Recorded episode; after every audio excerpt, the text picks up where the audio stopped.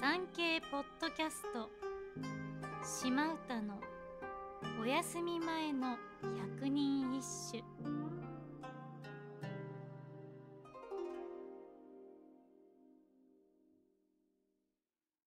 第61番いにしえの奈良の都の八重桜。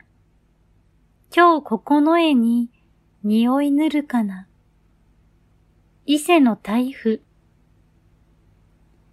いにしえの昔に栄えた奈良の都の八重桜が、今日はこの九重の宮中でひときわ美しく咲き誇っています。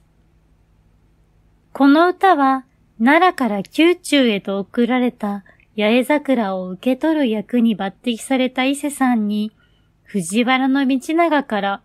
唐突に歌を読めという無茶ぶりがあり、即興で即座に返したとされています。伊勢さん、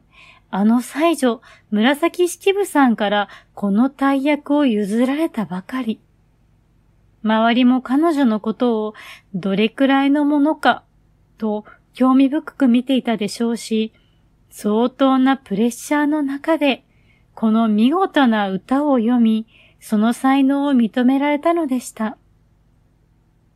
ところで伊勢さん、百人一首で伊勢の大夫、